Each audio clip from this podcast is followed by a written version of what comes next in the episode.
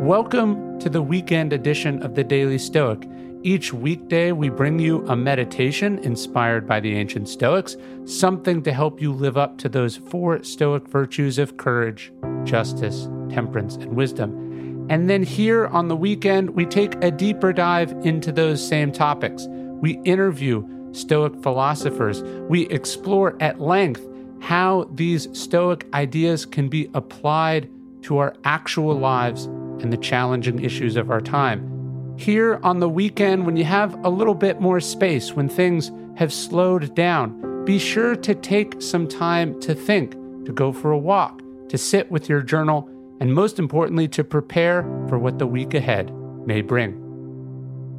Hey, it's Ryan Holiday. Welcome to another episode of the Daily Stoic Podcast. This was way back in September. I got an email from Byrd Leavell, the uh, an agent that I've I've worked with, going back I don't know 12, 13 years. I've known him. I've known him since I was in in college. Um, through another writer that I worked with. Anyways, Byrd is is someone I've done a lot of ghostwriting projects with, and he's a he's uh, now one of the biggest agents in in in all of publishing and he shot me an email. He was he said, "Hey, I was just uh, on the phone. Uh, he works at UTA, and he was like, I was just on the phone with a with an up and coming UTA client, um, and he's like, she kept talking about stoicism. I asked her if if she knew of your stuff, and he was like, she did, and he said, I couldn't wait to introduce you to, and he asked if I'd uh, if I'd like to talk to her, and that's how I got connected with today's guest." X Mayo, actress, comedian, producer, uh, self proclaimed taco expert. She hails from South Central Inglewood, California. She ended up in New York City in 2013 with literally $80 in a suitcase. And 24 moves later, she is an Emmy nominated writer for The Daily Show with Trevor Noah. She's a creator and host of Who Made the Potato Salad, a comedy show and party that's made in 24 hours that stars only Black people and people of color. And you can catch X on the second season of Yearly Departed and the new hit NBC sitcom American Auto. We had an awesome conversation. Her energy, you can tell, is just absolutely infectious. Again, there is this, there's a couple stereotypes about Stoicism, right? One, that it's for men, uh, two, that it's white and three, that it's dour and not any fun. And today's guest is a critical and very fun reminder that none of those three stereotypes uh, need to have any basis in reality. And uh, I got to say, this was one of the most fun conversations I've ever had on the Daily Stoic podcast. And you can listen to my interview now with X Mayo. You can go to her website at X it's the letter X, M A Y O dot me. And you can follow her on Instagram at $80 in a suitcase. That's 80 and then dollars in a suitcase. I think you're going to like this one. And uh, I had a great time myself. I thought I'd start with this because it's it's something I don't understand about your business at all. Uh, it's the thing that frustrates me the most about it. How do you manage the insane timelines and lack of control over the business, right? Like, I feel like Hollywood is the slowest moving, but also fastest moving business in the world, right? It's like mm-hmm. uh, one of my books got optioned to be a movie almost four years ago, and I'm not sure it's any.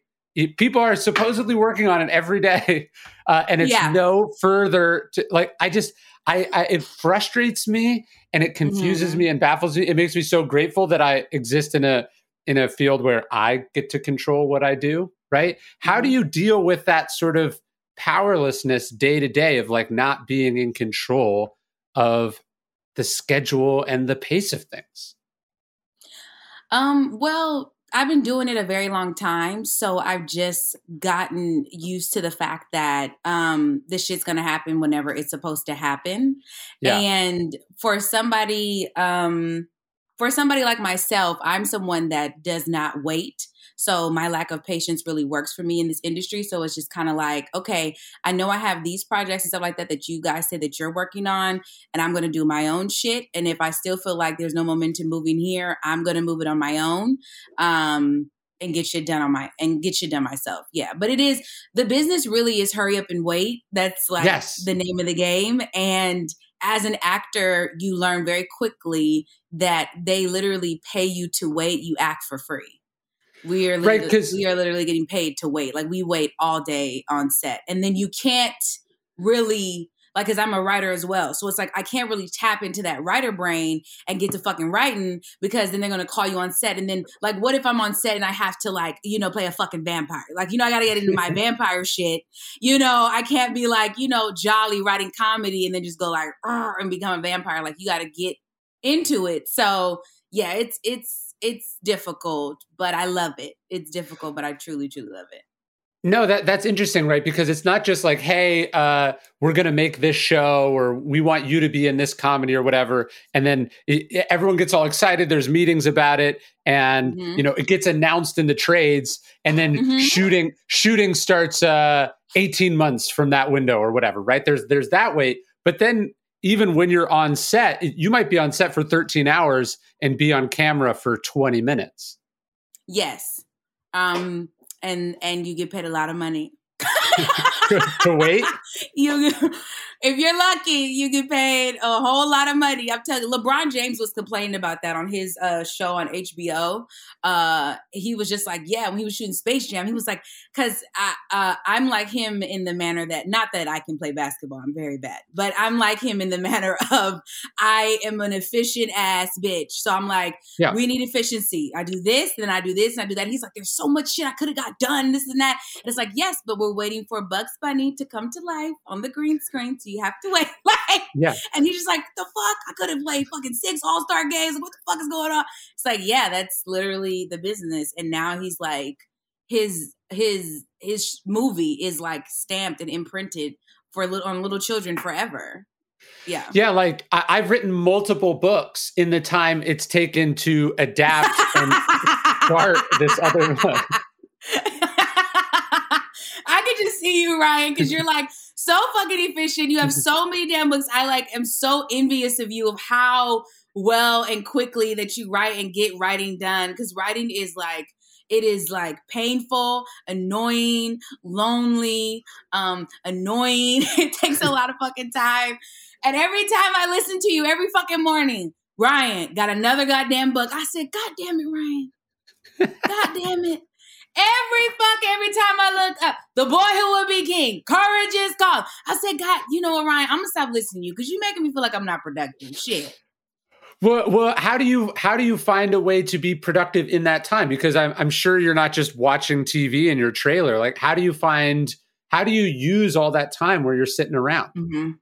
Yeah, well, the thing is, is that like, well, because I'm an actor, writer, and producer, so I have my own sketch comedy show, but it's also like a community resource hub for Black and Brown people called Who Made the Potato Salad. So I've been producing since I was 19. Then I started, I, I started writing and writing and producing my own plays at 19. So like, I have a lot of things that I want to do, and I also want to like tap into the nonprofit space. And then I'm always like, you know people reach out to me, which I'm very grateful and honored and humbled by to like mentor them. So there's always something for me to do, but I have like a strict calendar and I have like, this is when I'm on my dead time. Like there's there's dead time, then I can get this done. I can do this. I can do that. Like especially like with the thing that I'm writing now, it's like okay, well I can be doing my beat sheet right now, or I can be doing this, you know. Like, but then also, Ryan, this whole fucking industry and all the opportunities you get is about relationships. So you can't just be tucked in your fucking trailer all day when right. you when you need to be fostering relationships, right? Because now I'm privy to certain projects and certain things that are on the ground that I'm now being considered before that I wouldn't have been if I wasn't talking to nobody. So you really have to find that like sweet, sweet spot. Yeah, because you could spend your whole day networking and meeting people, and then you wouldn't have the material to go out and do stuff. But, and also, if you just spent your time creating the material, it would exist in a vacuum. And the, the reality is there's already too much material out in the world. Uh, and so it, that balance is, I imagine, difficult. It is, it is, it was at first, but then it's not. Like, I, um, am well I, I used to say that i'm an extrovert and then i got my own place. I was like i don't know if i'm an extrovert or i just had roommates because i was fucking living in new york and i was always living with so many people and i was always out out out out out like in new york just out. And then i moved back home to la and i got my own place and i'm like leave. And I, we're in a goddamn pandemic of course but like even like you know the little safety ways that you can meet up and stuff like that. I'm just like i actually just want to look out the window in the sun. Yeah. To silence. Like, I don't want to fucking, but I was just saying that to speak to the point of like, it's very easy for me to like balance it because I love people. I love meeting people. I truly, truly have a heart for people. Like, I fucking love people. I love talking to them. I can talk to anybody. I love crowds of a lot of people. And so I'm able to like go out there and do that and then retreat and do my work. And because I I give myself deadlines, that's how I'm able to do it. So I know if I've been like networking a few days on set and like being a little chatty Cathy, okay, these next couple days, they won't think they're like, oh, X is a bitch. Like I was talking to you the first three days of the week. So Thursday and Friday, Friday, I can fucking be in the trailer and you know. Well, I think that's that's an interesting part. I, I, guess maybe maybe people can relate to it a little bit more now that the whole world is sort of on this work from home model. But one of the, mm-hmm. the tough things I think about being a, a creative is like no one is actually no one actually cares if you do the work or not right? So there's no one monitoring you to know whether you're like staying at home doing the hard, unpleasant, creative stuff that's ultimately the fuel for whatever your next project is. No one cares if you're practicing, no one cares if you're creating. And so you have to have this sort of because there's no one disciplining you the way that a boss is like, hey, I need to see this by Friday. You have to be mm-hmm. in charge of your own life and your own schedule. And it's tough because as fun as creative work is, it's also really unpleasant. Yes.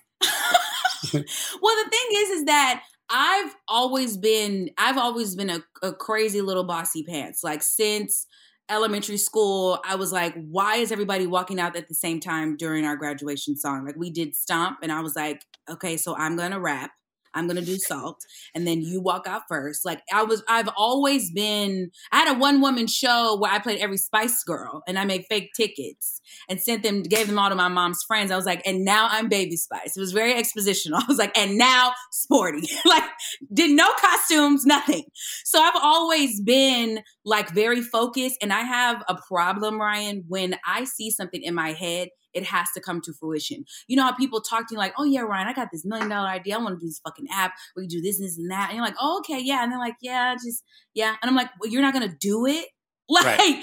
there's not there. So I know that there are people like me that have been touched, but I believe discipline is a skill. I believe anybody can be taught any fucking thing. But I think a lot of artists get it fucked up and they think that your passion will automatically equate to discipline. And the discipline does not come that discipline is so separately for real. Oh, I totally, I totally agree. I, I, was just saying this the other day. I believe that sort of talking about your work and doing your work fight for the same resources. So people who are like, mm-hmm. I'm working on this, check this out. You know, I think that's what's so seductive about social media is you can get credit from people for talking about your work when really you have to do your work privately at home, right? Like you have to put your ass in the chair and make the thing. That's very unsexy and and it's rewarding in its own way, but it's you're not getting public uh, validation from it until it's done.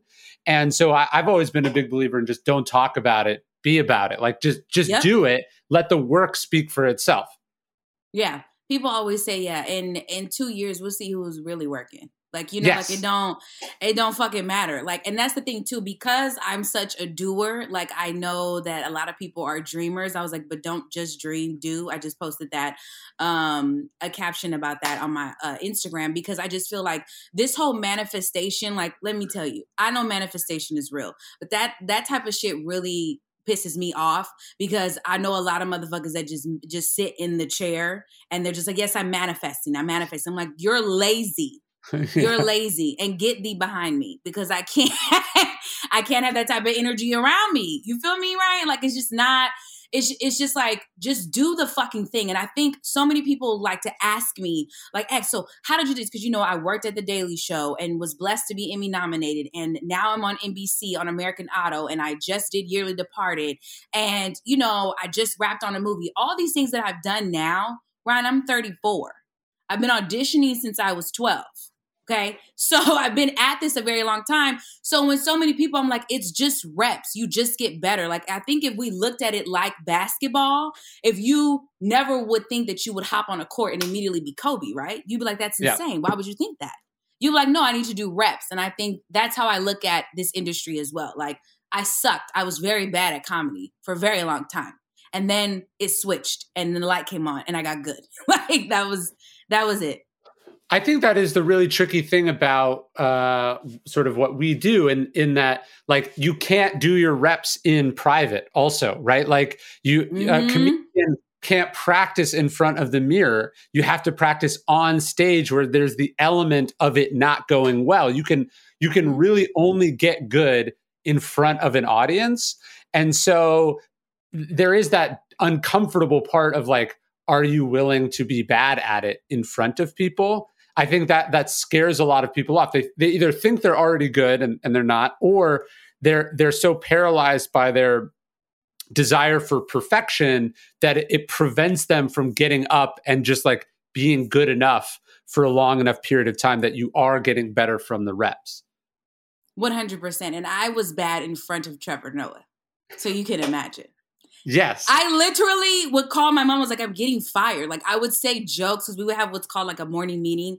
And Trevor had this shit that he like picked out that he wants to talk about. And our job as writers, you know, we just like pitch jokes or whatever, anything like that. And when you pitch a joke and everybody's just like, okay.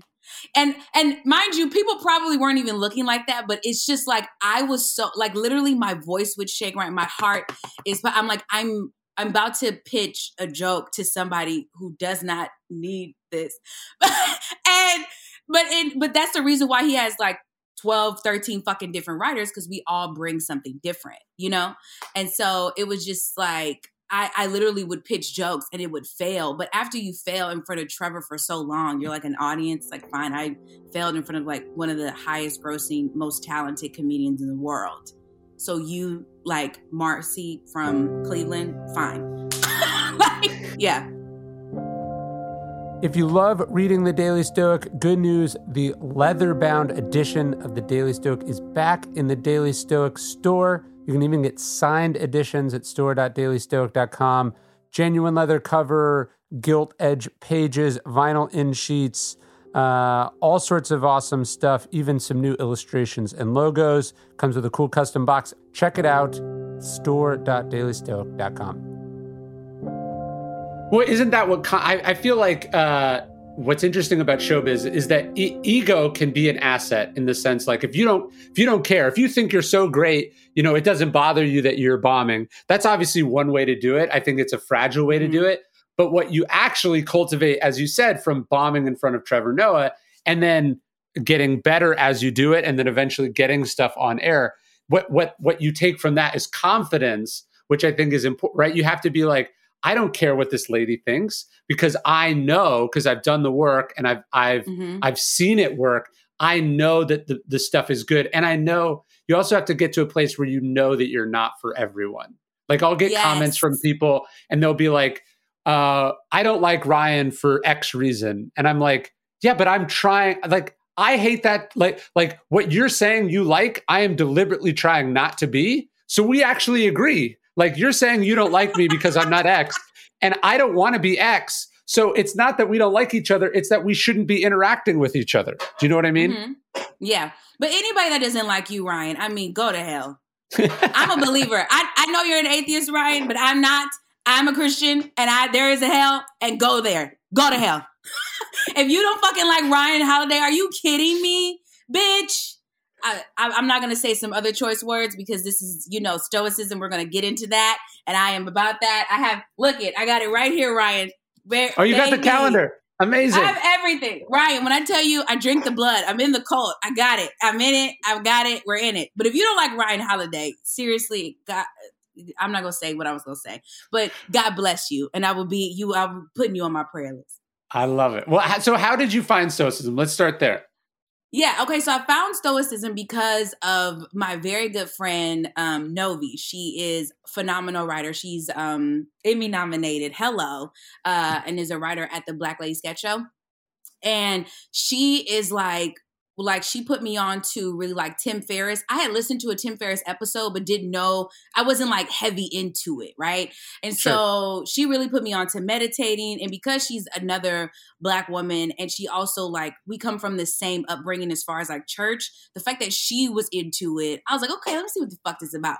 But stoic, when I hear stoic, I'm like, I don't want to be like that. Like stoic yeah. is like you know, you got to stick up your ass or something. Like you just like you sit there, you look, you don't emote, and and you, you can see I'm an emoting person. I don't know if emoting is a word, but it will be today. It is. And so it is okay, great. And so when she was like daily stoic, and then she was reading me, I was like, okay, this sound like commandments, but without thou. Like I feel like stoicism is really like just the 10 extra commandments, but there's no thou shall. It's just like, okay, this is just what it is. And so I also like Ryan. I used to be like very self righteous, very religious. Like I would have never spoken to you. You were going to hell, and I in the in bye. Like I was just so so self righteous and in a box. And now moving to New York, I moved there and I was there for eight years. I recognize that I believe what I believe because I'm a black girl from South Central Los Angeles. If I was in Tokyo, I'd be Buddhist. If I was in Liberia, I'd be Muslim. You see what I'm saying? So who yeah. am I to be out here and being like, fuck all of y'all. all of y'all are wrong and some some of the most deepest connections. And honestly when i've like really felt like oh wow this is like such an intimate connection is with people that don't think like me. Some people that don't have the same religious like beliefs or are atheists you know? And so literally listening to you and practicing stoicism was my way to open up my fucking brain and realize that there is so much more life out there and there is so much more there there are people that do not necessarily believe what I believe, but that doesn't mean what they're saying is not true. That does not mean what they're saying is not correct, and that doesn't mean that what they what they believe and what they're saying can't be applicable to my life. And Stoicism, child Ryan, you would think that you was Jesus coming back because the way that I tell everybody about Stoicism, I'm telling you, I got so that's my thing. I want to bridge the church and Ryan Holiday and come together. my goal is for you to get on stage with TD Jakes, okay? With the bishop, okay? because the shit you be talking is like straight up, like some of it is like Christianity or commandments in layman's terms. Does that make sense? It's like yeah. I love I love the church. The church made me and I love it so much. But like everything, there is some holes in it. And I do believe that there was a lot of times when things were declared to me in church, but you didn't give me the tools to to carry that out. Does that make sense? It does. Did you grow up very religious? Yes. Oh my God. Church three times a week, four times if I was acting up. what yes. what denomination? So I, I grew up apostolic, Pentecostal, and apostolic. You know, we don't play apostolic. We are like we was like we like the Jehovah Witness of of the of the of the religions of the of the Christianity because it's like you got Baptist, you got AME, you got Episcopal, you got uh you got uh what is it? Full gospel baptist. Now they they don't wear no earrings ryan. They don't so apostolics we was like the joke we was like felt like we was the chosen ones because we were just like what we believed eh, what we believe is that you must be baptized in jesus name and filled with the holy ghost speaking other tongues as spirit of god give utterance to enter into glory. Now i no longer believe that okay? I do not i no longer believe that like okay, if somebody didn't get baptized, that they going somewhere else. And I'm also, okay, renegotiating hell. I said Ooh. hell a lot earlier as yeah. a joke, but I have a very good friend of mine, Christiana, who's the smartest bitch I know.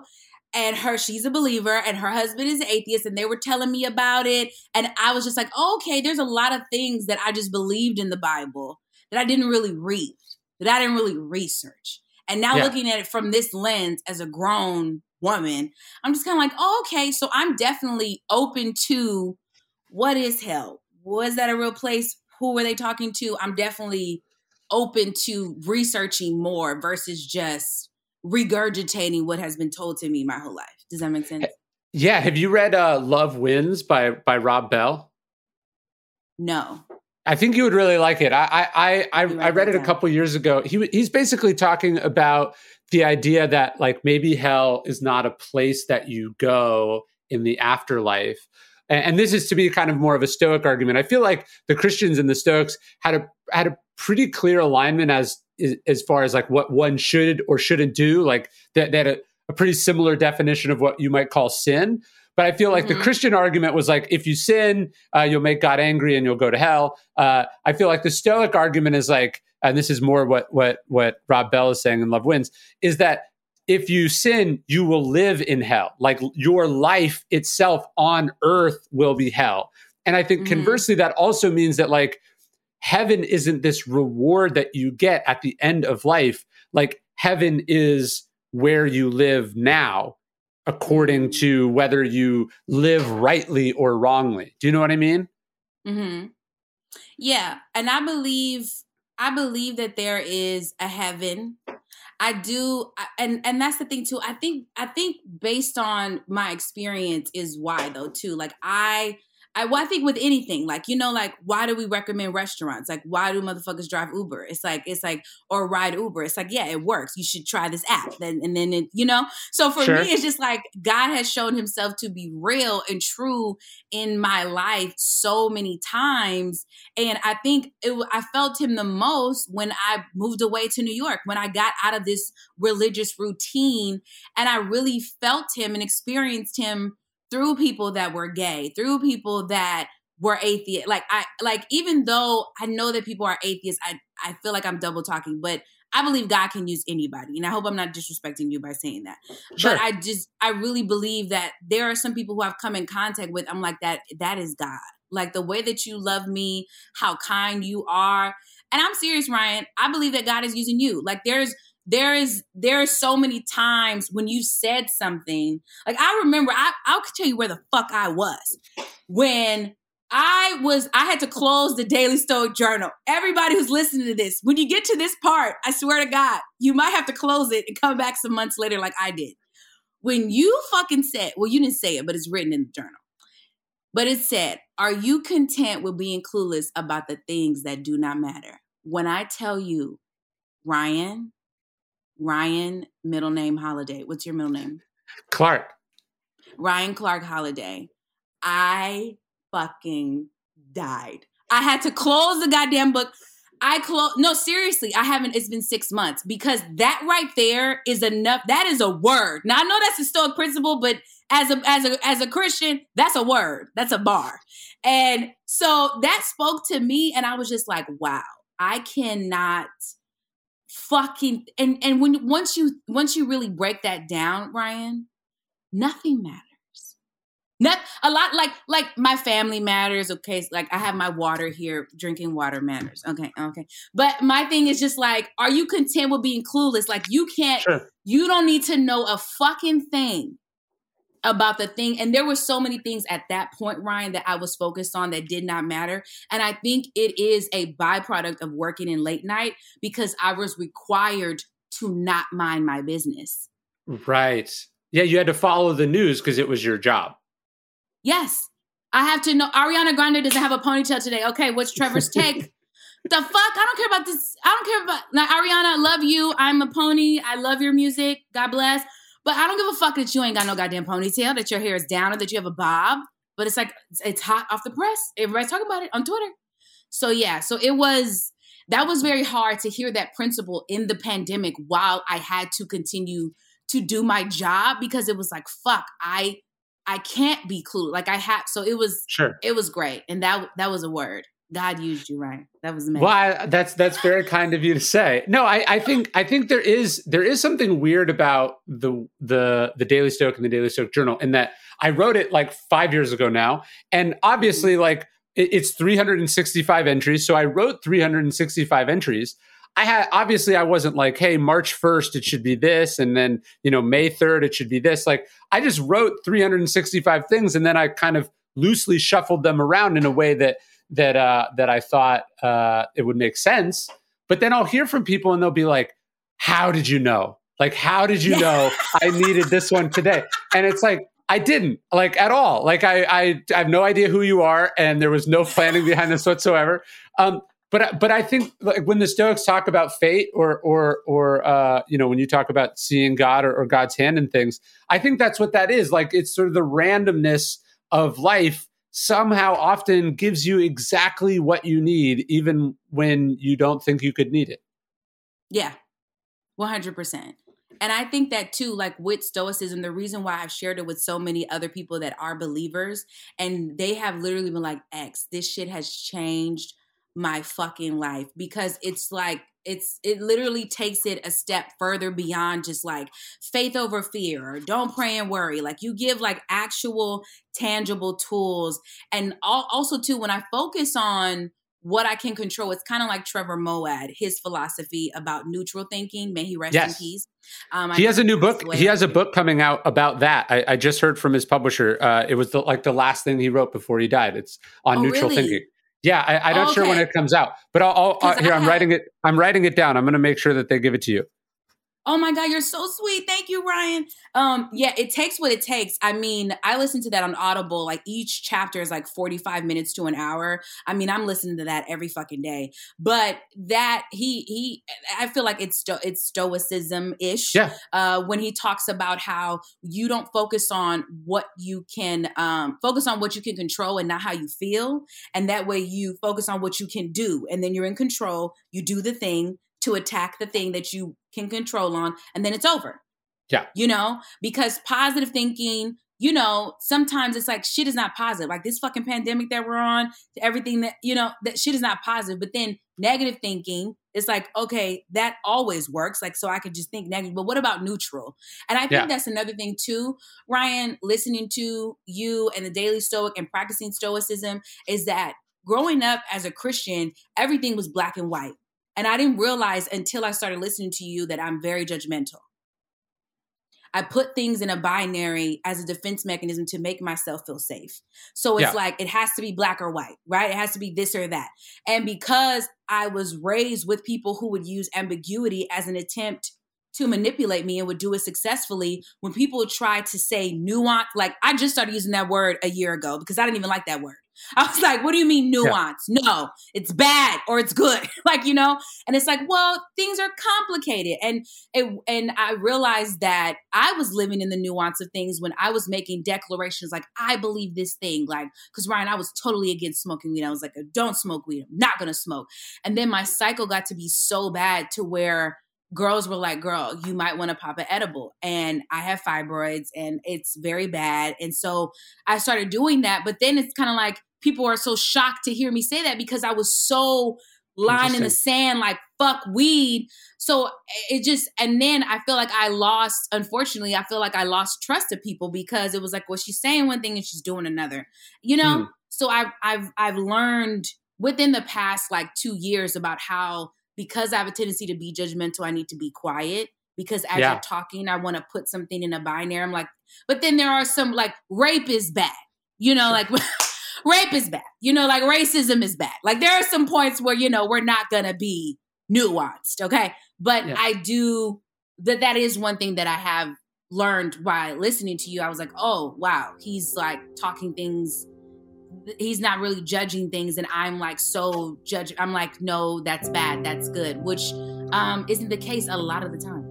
The Daily Stoic is brought to you by Progressive Insurance. One of the cool things about podcasts is that you can multitask while you're listening. But depending on what you're doing right now, like for instance, if you're not in some kind of moving vehicle, there's something else you could be doing. You could be getting an auto quote from Progressive Insurance. It's easy and you could save money by doing it right from your phone. Drivers who save by switching to Progressive save nearly $700 on average, and auto customers qualify for an average of seven discounts. Discounts for having multiple vehicles on your policy, being a homeowner, and more. So just like your favorite podcast, Progressive will be with you 24 7, 365 days a year. So you're protected no matter what. Multitask right now. Quote your car insurance at progressive.com to join over 29 million drivers who trust Progressive. Progressive Casualty Insurance Company and affiliates. National average 12 month savings of $698 by new customers surveyed who saved with Progressive between June 2021 and May 2022. Potential savings will vary. Discounts not available in all states and situations. When you're hiring for your small business, you want to find quality professionals that are right for the job. In fact, we were just hiring for Daily Stoic and we found our new podcast editor on LinkedIn Jobs because LinkedIn Jobs has the tools to help you find the right professionals for your team faster and for free. Over 2.5 small businesses use LinkedIn for hiring, like we do, as I was just saying, because LinkedIn isn't just a job board, it helps you hire professionals you can't find anywhere else, even those who aren't actively searching for a new job but might be open to the perfect role. In a given month, over 70% of LinkedIn users don't visit other leading job sites so if you're not looking on LinkedIn, you're looking in the wrong place. On LinkedIn, 86% of small businesses get a qualified candidate within 24 hours, sometimes even faster than that. You can hire professionals like a professional on LinkedIn. Post your job for free at linkedin.com slash stoic. That's linkedin.com slash stoic to post your job for free. Terms and conditions apply. Yeah, I mean it's it's kind of a strange reading that a lot of modern Christianity has on Jesus. Like I can't imagine if Jesus came back uh, today, he'd uh, have a really lo- he, that he'd have a lot of negative opinions about trans people or what you know what I mean. Like no, I, he, would be very chill and very calm and very focused on generally loving, helping, being kind to people, being patient with people, forgiving people. Like uh, it, I, that's been an, a weird part watching during the pandemic.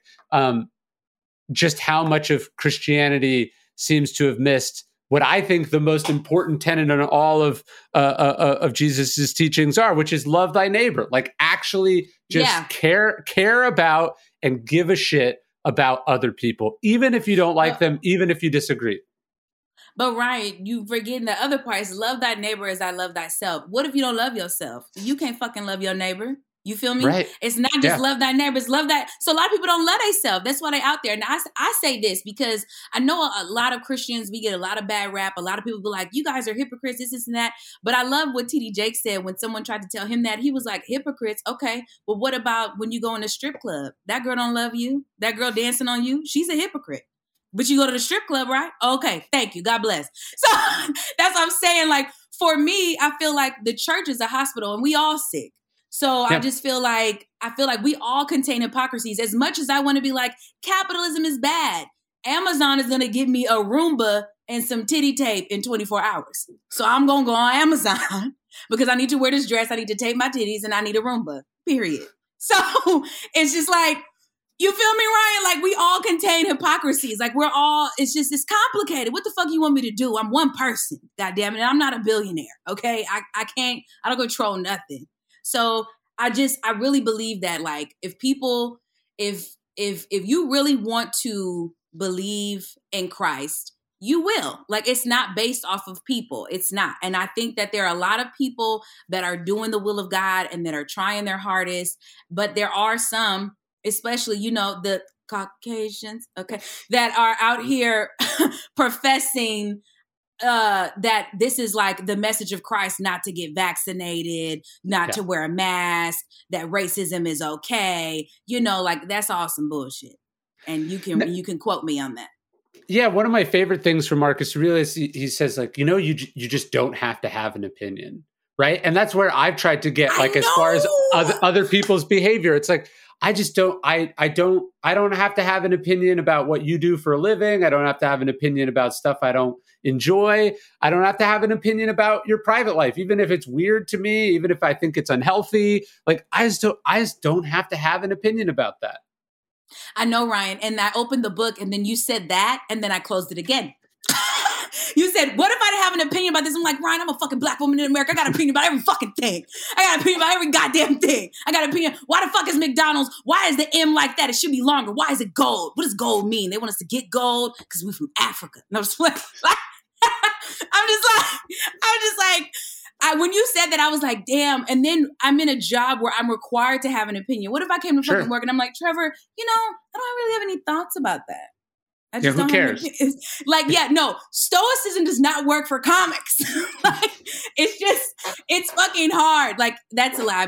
That's a joke. I'm just, it does work. But I'm just saying it was very hard in my line of work, especially Ryan. I'm required to make jokes eight to 10 hours a day for three years. You feel yeah. me? Like, it was just, yeah, it was, it was, it was very, it was hard. But once, once I left it, it was like, whew, it was like stoicism all day. Like, oh my God, I was in a, a goddamn stoictopia. Well, it's it's like you can be a stoic, but your inv- the environment that you're in can be very unstoic, and one has to figure out how to navigate that. And and there's nothing there's nothing wrong with being on Twitter or having an opinion, uh, being able to joke about what's happening in the world. It's just I think the problem is when people start to actually really care do you know what I mean? Like it starts to become part of their identity. Like this is, you know, I'm sure you know comics who just they just spend way too much time on social media. It's Baby. it's become it's become like the lens through which they experience reality, and that's just not healthy. And uh, I, I disagree with you, Ryan. You said it's okay to go on Twitter. I, it is not. that is where demons roam. Now that's hell. We can agree on that. Twitter is hell. That's that that's the hell that we're talking about. When I say go to hell, go to Twitter. Period. Because yeah. it's trash. But I I do I I totally agree with you and as far as like what is that balance there and that's where my faith comes in because it's like listen I'm never going to miss out on any opportunity whatever is for me will never miss me I don't give a fuck if they DM'd me also I have representation you can google me I have a website like I remember when Instagram went down a lot of people were like where's my career and I'm like bitch, you better figure it the fuck out. Cause I'm like, yeah, you right. don't have a website, you don't have representation, you don't have anything. Like you could find me. So yeah, you definitely do need to have that balance because I know a lot of people who live and die by the internet and it's just truly not real. And I started the twittering machine. I had to put it down because I was like, wow, this shit. Cause you you see how you I am the fucking little uh what is it called? The little lab rat that they're using yeah. like in this thing. And when i saw an article that said like the top tech people don't fucking let their kids use the fucking apps that they made i said well what is in the app? What then why is it okay if i use it but right. yeah, it's a it's a it's a gift and a curse because we needed to promote our shows to promote our. I mean, that's how I find you, and I'm always sharing your shit, and like it's always in my stories, and people like started following you, and they love when I repost your shit. So I'm just like, it is a gift and a curse, but I think you use it for good and not evil, Ryan. Well, thank you. No, I try and I try. I think it's about boundaries ultimately, right? Like, how do you yeah. how do you have it in your life, but make sure that you're using the technology, not that the technology is using you. Mm-hmm. Yeah. Uh, my homegirl, uh, Novi, who I told you about, who introduced me to you, she had sent me an article about how to make your iPhone work for you. And it's been like yeah. so seamless. And I'd like deleted stuff. It's crazy. Like you don't even know all these little trackers, all these little things, or how to manage pop ups, like different shit like that. It's just, is it's really helped me a lot, especially in the pandemic. Like it was just, we're all just on our fucking phones. But I just, I have to put it away, especially because now I have deadlines. I have shit to write. Like, yeah. I'm very grateful where my career has gone. And like, I'm really trying to attack this year. And it's just like, I got to be focused. So I delete Instagram. I upload it on Mondays to promote the show. Oh. American Auto Tuesdays on NBC 8 p.m. followed by Grand Crew produced my, by my friend Phil Jackson okay? And um, Grand Crew is an all black uh, show. It's phenomenal. I know some of the writers and the actors Carl Tart Nicole Byer Echo they're just killing it. But also American Auto the show I'm on is created by Justin Spitzer who also created Superstore and he came from The Office. So he just makes nothing but the hits. And we have like Anna Gasteyer leading who's uh, SNL royalty. So yeah, so I log on every Monday. Um, that's what I'm doing now, and I like upload and promote the show, and then delete it because it's really like, yeah. I what I do is I most of the most of the stuff for me is either managed by someone else or it's all scheduled. So like I go like, hey, this would be mm. this would be a cool post, and I'll send it to them, but it, it'll be like two weeks from now. So then if I change my mind, or if I think, you know, I, I think one of the problems with social media is that it's, it's really reactive. So it's like, yeah, stuff that's happening in the world that's terrible and frustrating and annoying and weird.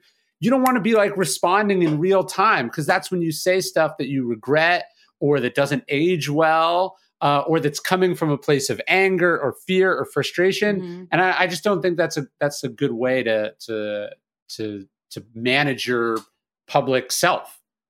Yeah, and also too, Ryan, I've never been one who argued on the internet. You will never catch me in the comments. I don't go in the comment section. When American Idol came out, like some people knew about some of the negative press we were getting. I don't go like if you look on my Twitter right now, it's literally reposts of projects that I've done. I only got it because I started working at the Daily Show and they were like, if Trump takes his dick out, you got to have a joke. And I was like, okay, so I got to be ready, you know, because he, you know, his dumbass, he was meeting with the Taliban. He was just, just a dumbass. And so I was just like, okay, let me get Twitter. What is Trump doing? What's little Trump, baby Trump, all the Trumps? I don't know their names. I don't give a fuck. And um, I had to learn all that. And so that's why I have Twitter, but I don't go on there ever, Ryan. You just, you just can't. You can't it it it serves no purpose to me, and I also too feel like who are you? Like I genuinely, when people go back and forth with trolls, I'm like, who the fuck is this bot? This bitch that's a yeah, right. It might not even be a real person. You could be arguing like, with a computer, what? you idiot. Yeah. Yeah. I'm just like, I, I, I just don't care. I just don't care. My mama thinks I'm funny, but we're done. That's it. That's the first, last, and uh, only critic. My mama, she loved it. Great. Moving on. How do you how do you keep a sense of humor about all of it? There's a there's a quote from Seneca I like where he's saying there's sort of two paths. You can laugh about, or he says you can cry about how terrible the world is, or or you can laugh about it. And he says the Stoics should sort of laugh about it, which I think is funny because you know we have this sense that the Stoics had no emotions but I love the idea that they actually laughed at the absurdity or the awfulness mm-hmm. of the world. How, how, do you how do you keep a sense of humor about all of it?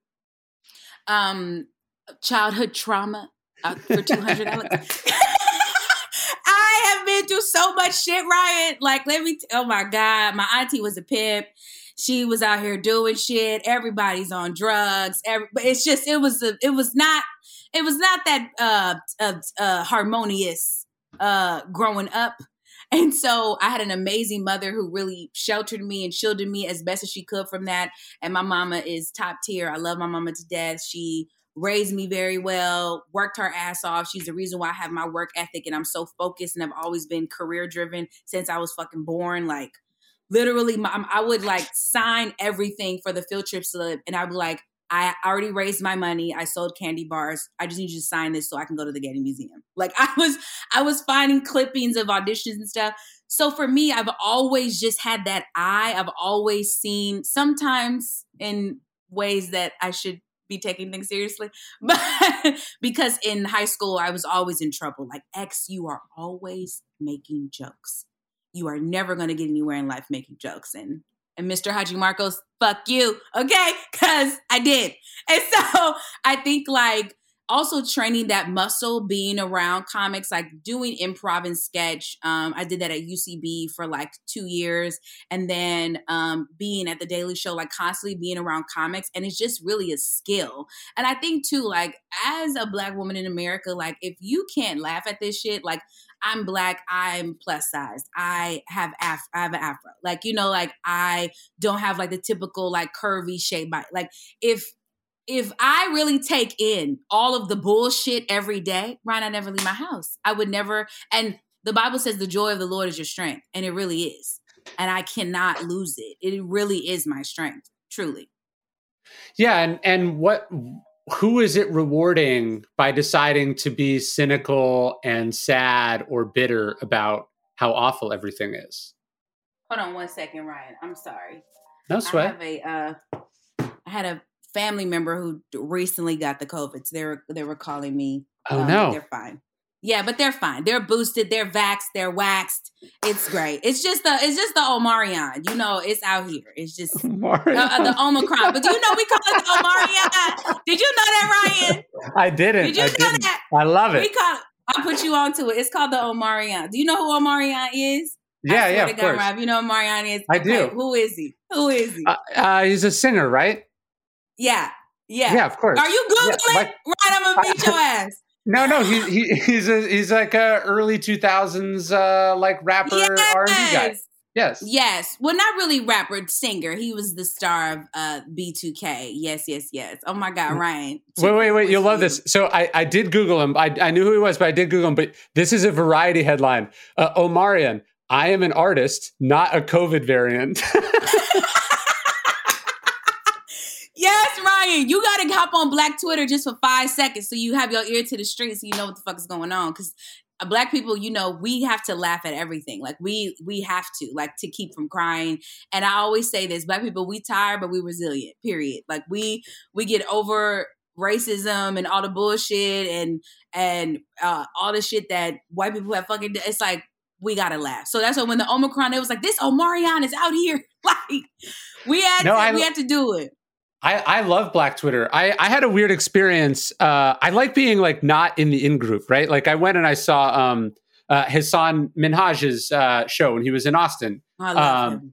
He was on the Daily Show, yeah, and uh, yeah, yeah, yeah, and it was it was really weird being in the audience and realizing like most of the jokes are not for me right like like you know what i mean or or that like a lot of the jokes were like about white people which is you know because uh, how American mm-hmm. culture historically has been. Like most things on TV, in art, or whatever are for me, right? Like mm-hmm. they're about like my people, right? Like all the, the jokes and the assumptions are about like what it's, you know, the worldview of a straight white person, essentially, or right. a straight middle class white person.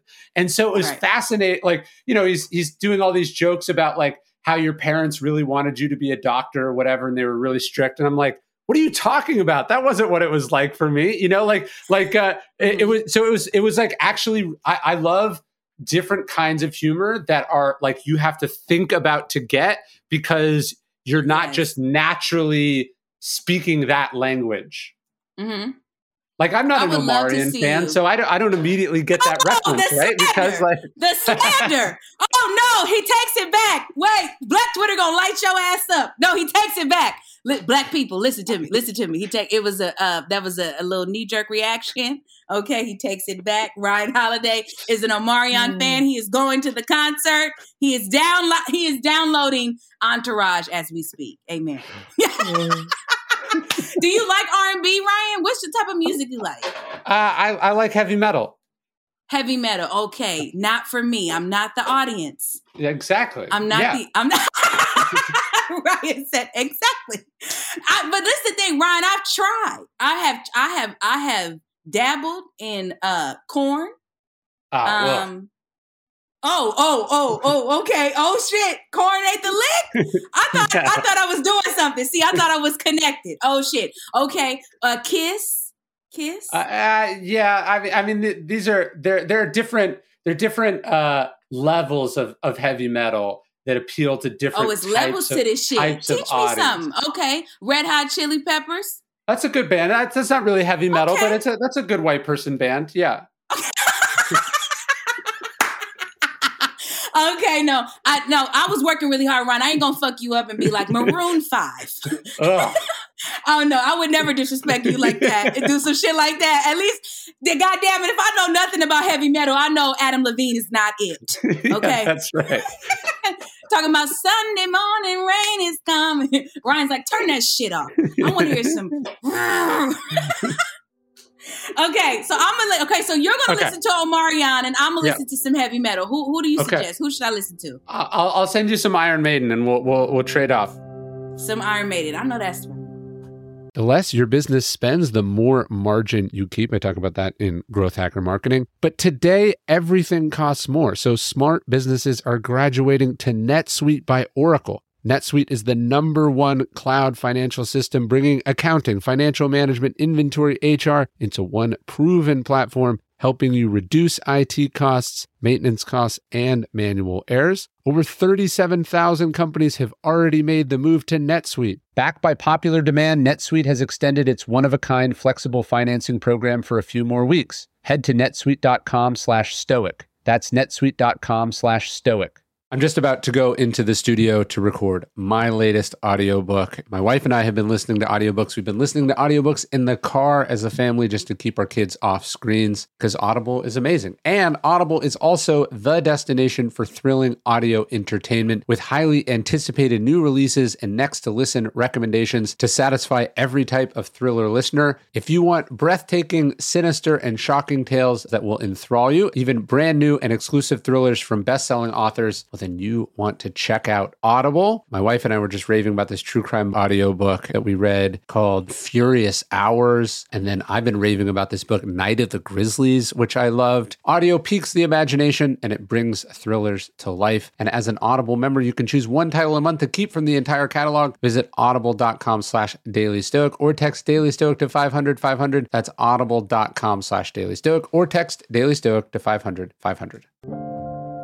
You know what's funny? I think I think like uh, Black Twitter. I liked when when that was more of what Twitter is instead of just politics. Like all the, I remember when people yeah. would talk about like pizza on Twitter or whatever. You know, instead of just like. Uh, uh, the, the most vile political arg- pointless political arguments that you could imagine. Do you know what I mean? I think that's the other thing about yeah. humor is that at least humor brings us together uh, in a way that you know it doesn't when we're just arguing over stuff. Well, that's another thing too. Also, we have a lot of self-appointed critics. Mm-hmm. Like somebody will read a one fucking article about space, and now they're an astronaut. Now they can yeah. tell you anything and everything about fucking space, and I'm like. You are not well read enough to enter these conversations. And I know that about myself. I know what I don't know, and I don't know a lot. Okay, Ryan? Okay. Sure. like there's a lot of shit that I that's why I read. That's why I fucking read because I'm like, let me learn, let me find out. And that's another thing too. Like when we were writing jokes and stuff at the Daily Show, I was very blessed that we had researchers, producers, studio, like everybody would bring the whole thing together like a goddamn pie. And they're like, my joke is truly the cherry. But they're bringing the pie. But they're like, so what right. is your joke? But they're bringing me, I was blessed to have all that information. Now, now, the bitch that's fucking working at Dunkin' Donuts does not have a studio producer, does not have a researcher, does not have 12 other brilliant writers that are really fucking smart that bring this thing together, that you have all the facts to make a goddamn joke about or on. So, yeah, I, I totally agree with that. It's gotten so political and it's just kind of like, you get lost in that damn rabbit hole and now you're arguing about i'm with you let's bring back pizza wars papa john's versus domino's let's have that let's let's get into that let's have that be on twitter and then the shit that they got on right now I I totally agree. Well, so let me. The last thing I was going to ask you about. Uh, I did not. Uh, I did not assume you would. Uh, you would curse such a delightful amount, which is. Oh my uh, god which is oh my god is, i'm so sorry ryan. No no no no. No here's what i was going to say because two two funny things. So i curse a lot and that's like uh that, that's just like how i how i think and how i write. Uh-huh. and and one of the notes that i got when i wrote the draft of the daily stoic is that my um my editor was like ryan i think this book can be sold in christian bookstores but not with all the cursing that you have in it. And so they had me take all the cursing out of it. Um, but I, but like that's probably the criticism that I get the most. I get like angry emails about it and whatever. People get mad, especially like on the podcast. Like, like when I'm writing, I can control it, but when when I'm talking, it just comes out. I think it's just being a from California or whatever. That's just sort of ha- the mentality that I picked up.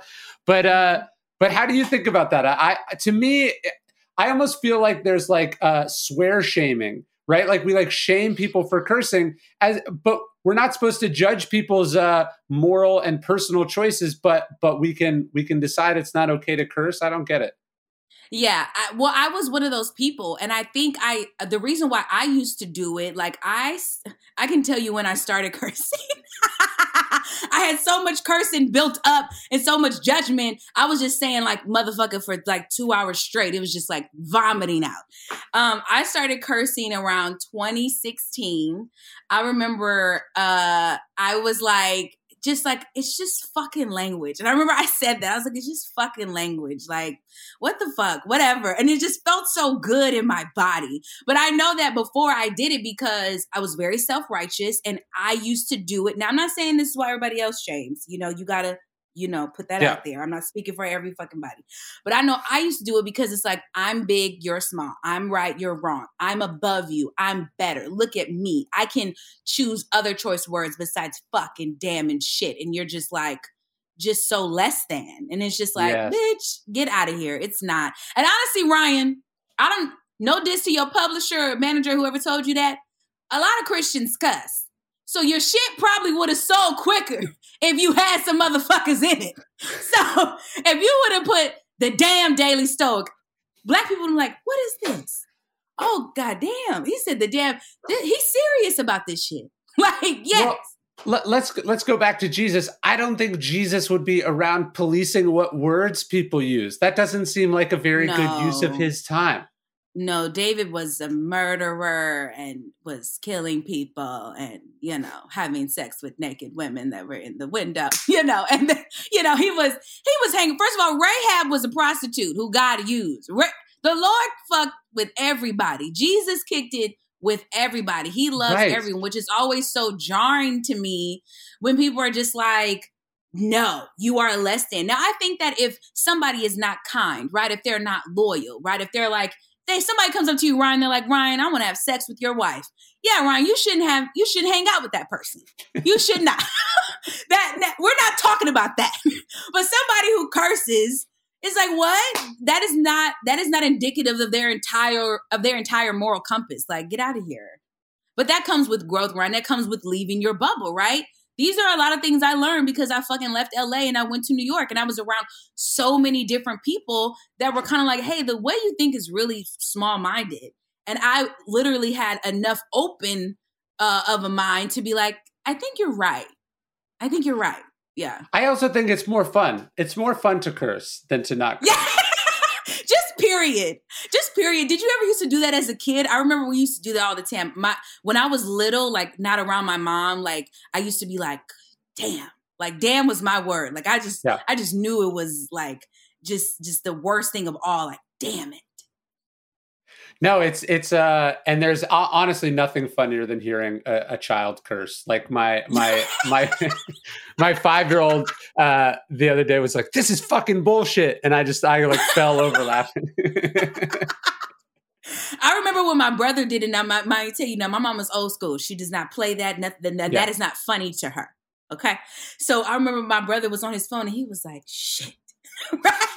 He was eight, and I'm in the front dying laughing. And my mom was like, What did you say? And he was like, No, something messed up. I was like, Shoot. I was like, Steven. And in my head, I wasn't going to stall him out because, you know, my mom has turned over a new leaf, but during that time, she was still whooping ass. And I was like, I don't know want my brother get his ass beat. And I, I don't want to have to grab my mother's hand and be like, You will not. But yeah. she kind of like, she kind of like let it rock and I let it rock too. Like, yeah, mom, I think he said shoot, but I'm like dying laughing inside. But it was so funny because it was real to him. It, his phone yeah. messed up, and he was like, shit. Well, and where did he learn that word? Right? It's like in a Christmas story. He's like, from "Who taught sister. you that word?" Yeah, no. His well, they sister. learned it from. And where'd you learn it from? Your parents, right? Like exactly. as much as as saved as my mama was, I said, "Ooh, mama," because let me tell you, once the Lakers lose, because you know my mama's Mexican, my dad's black. Mexicans, we don't fuck around when it comes to the Lakers, the Dodgers, and J Lo. Okay, don't don't. That's the holy trinity. Okay, Lakers, Dodgers, J Lo. Don't you talk about any of those people. Kobe, literally, when Kobe died, me and like some of my family was like, "How are we going to tell your mom?" Like wow. literally, like Kobe means so much to us, and like, but my mom, she like loved the Lakers. So like, if the Lakers were losing, or like, you remember when we lost to the Celtics, or Shaq missed a free throw, she's like, "God damn it, Shaq!" I said, "Okay, wait." Right, that's where you learn it. Yeah. Yes, right. Oh my god, right. I can talk to you for two hours. I can talk to you. No, this is amazing. I'm so I'm so glad we met. This is hilarious. Ryan, I was and I was really trying hard. I was like, do not curse because I listen to you every day. So I listen to the other people. I'm like, the vibe is very calm. X be calm. Do no, this is curse. way more fun.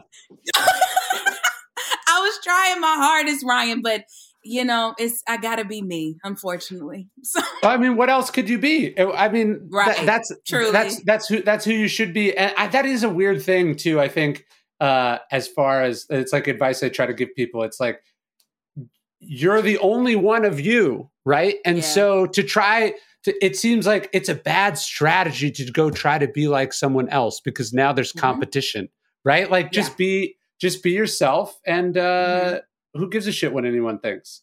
Yeah, but it took it takes you a minute. Like it's something about turning 33, aka my Jesus year. It was something it was something about then cuz especially your Jesus year in a pandemic, you truly think, "Oh, I'm gonna die." like when I was like "Will you, memento mori? Yes, bitch. That was like I turned 33. I was like looking around to my left and my right. I was like, "I love y'all. It's been real." There's like, "X, please." I'm like, "Listen, we in a goddamn Panini. I don't know what the fuck is going on. Listen, I, I don't know. And I think another thing too, Ryan, like the reason why Stoicism helped me so much too is that my brother died when I was 16. Oh no. He died due to a drunk driver. That's why I don't drink. And I was also raised around alcoholics and drug addicted family members.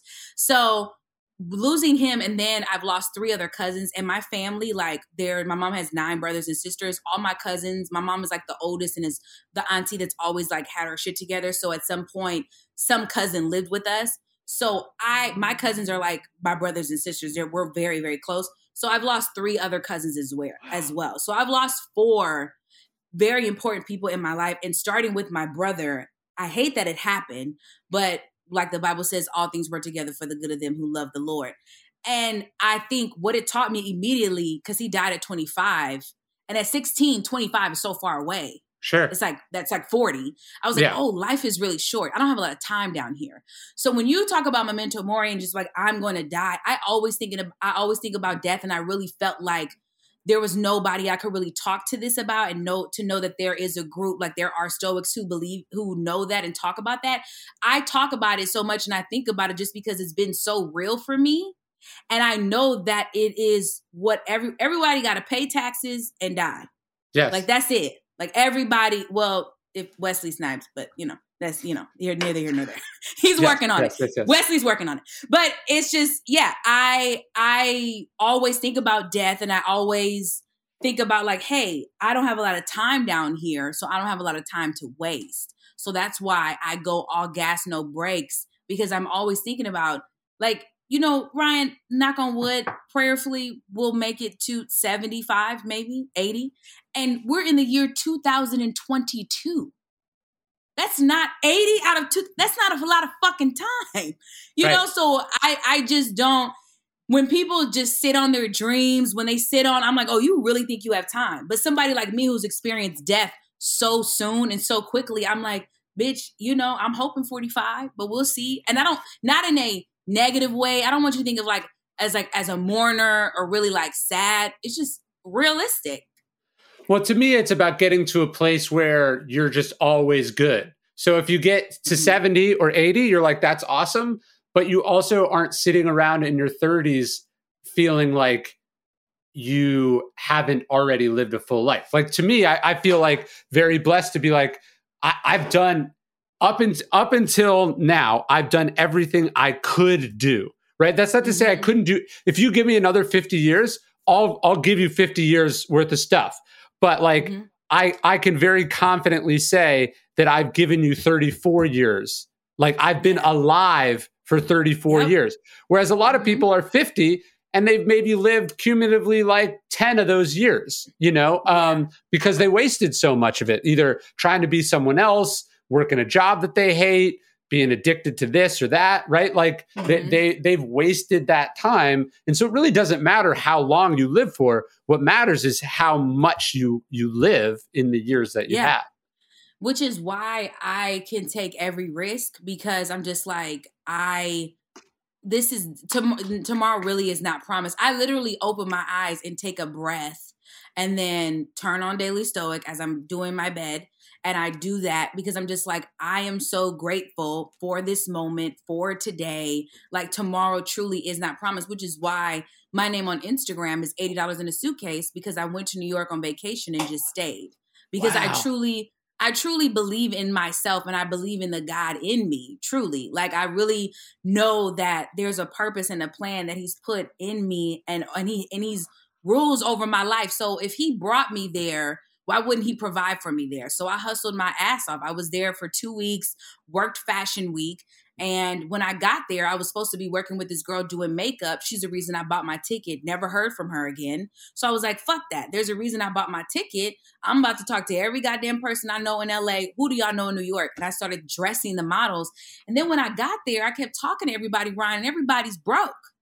Everybody was like, "Yeah, I came here with ten thousand. Now I'm broke." Somebody was like, "Yeah, I had twenty five hundred. Now I barely got seven hundred. You know, I met people. They were like, "Yeah, I'm a professor at NYU, and I also work at a bar." Like everybody's poor.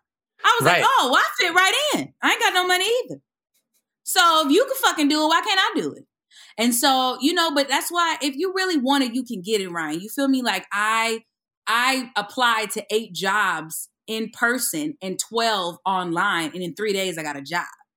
You feel me? Like I, you just figure it the fuck out. Like if you want to yeah. make it happen, you will. And then I went from eighty dollars in a suitcase to being an Emmy nominated writer at the Daily Show with Trevor Noah. So it, it, you did it. It was, yeah, yeah. Well, I'm so excited to see what you do next, and uh, I'm so glad we met. And uh, let's let's make this a friendship. Oh, Ryan, you're stuck with me. I truly, All right, I went done. to Texas and I was like, damn, if I knew Ryan, because I know you have. You should have told like me. Near Austin, I know, yeah. but I didn't know you at that point. Like my my booking agent is the one who connected us both. So yeah, um, when when I because he was like, X, how are you able to do this and that? Because I'm writing a book about. Uh, I had 24 different roommates in New York, and he was just like, "We, I want to." I was like, "I want to write a book about that." And he was like, "X, how have you been able to withstand and do this. I was like, stoicism, Ryan Holiday. That is my captain, my captain. He was like, oh my God, I fucking know Ryan. I said, don't you fucking play with me. Do you really know Ryan Holiday? And then you but, emailed me and I was like, oh my God, this is insane. But I've known Byrd since I was uh, an assistant at a talent agency in Hollywood. Wow. And also, too, Ryan, I have to let the people yeah. know. So please watch American Auto. It's on NBC every Tuesday at 8 p.m., followed by Grand Crew. You have to watch them as well. And also, I am in the second season of Yearly Departed that premiered on Amazon Prime. Uh, it's on there right now. And I'm in a new movie called The Blackening that should be out sometime this year. So, and I'm also starting a podcast, Ryan, with another black girl who stands for stoicism. So you got to come on. All right, have me on anytime. Okay. Done. Yes, All right, well, thank I'll, you. I'll see you in Austin, and everyone should check out your stuff. And uh, I'm going to get you this neutral thinking book. Thank you. And follow me at $80 in a suitcase on Instagram and Who Made the Potato Salad Show. Hey, it's Ryan. Thank you for listening to the Daily Stoic podcast. I just wanted to say we so appreciate it. We love serving you. It's an honor. Please spread the word, tell people about it, and this isn't to sell anything. I just wanted to say thank you.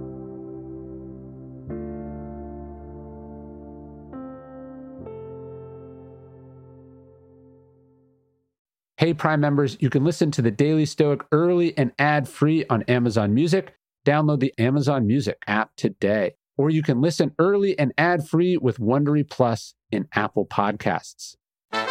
Do you want to hear about the $100 wedding dress that just saved Abercrombie? Or the tech acquisition that was just like Game of Thrones? Or the one financial equation that can solve climate change? Then check out our daily podcast, The Best One Yet, or as we call it, TBOY. This is Nick. This is Jack. And we pick the three most interesting business news stories every day for the perfect mix. 20 minutes each morning, you're going to feel brighter. We call it Pop Biz, don't we, Jack? Where pop culture meets business news. So whether you want to kick off a conversation with your buddies, or you're going for that promotion at work, or you just want to know the trends before your friends, feel brighter by starting your morning with us every weekday. Listen to the best one yet on the Wondery app or wherever you get your pods. You can listen to the best one yet ad free right now now on Wondery Plus. For more deep dive and daily business content, listen on Wondery, the destination for business podcasts. With shows like The Best One Yet, How I Built This, and many more, Wondery means business. You know, if I would have applied myself, I could have gone to the NBA. You think so? Yeah, I think so. But it's just like it's been done. You know, I didn't want to. I was like, I don't want to be a follower. Hi, I'm Jason Concepcion. And I'm Shea Serrano, and we are back. We have a new podcast from Wondery. It's called Six Trophies. Woo! And it's the f***ing best. Each week, Shea Serrano and I are combing through all the NBA storylines, finding the best, most interesting, most compelling stories, and then handing out six pop culture themed trophies for six basketball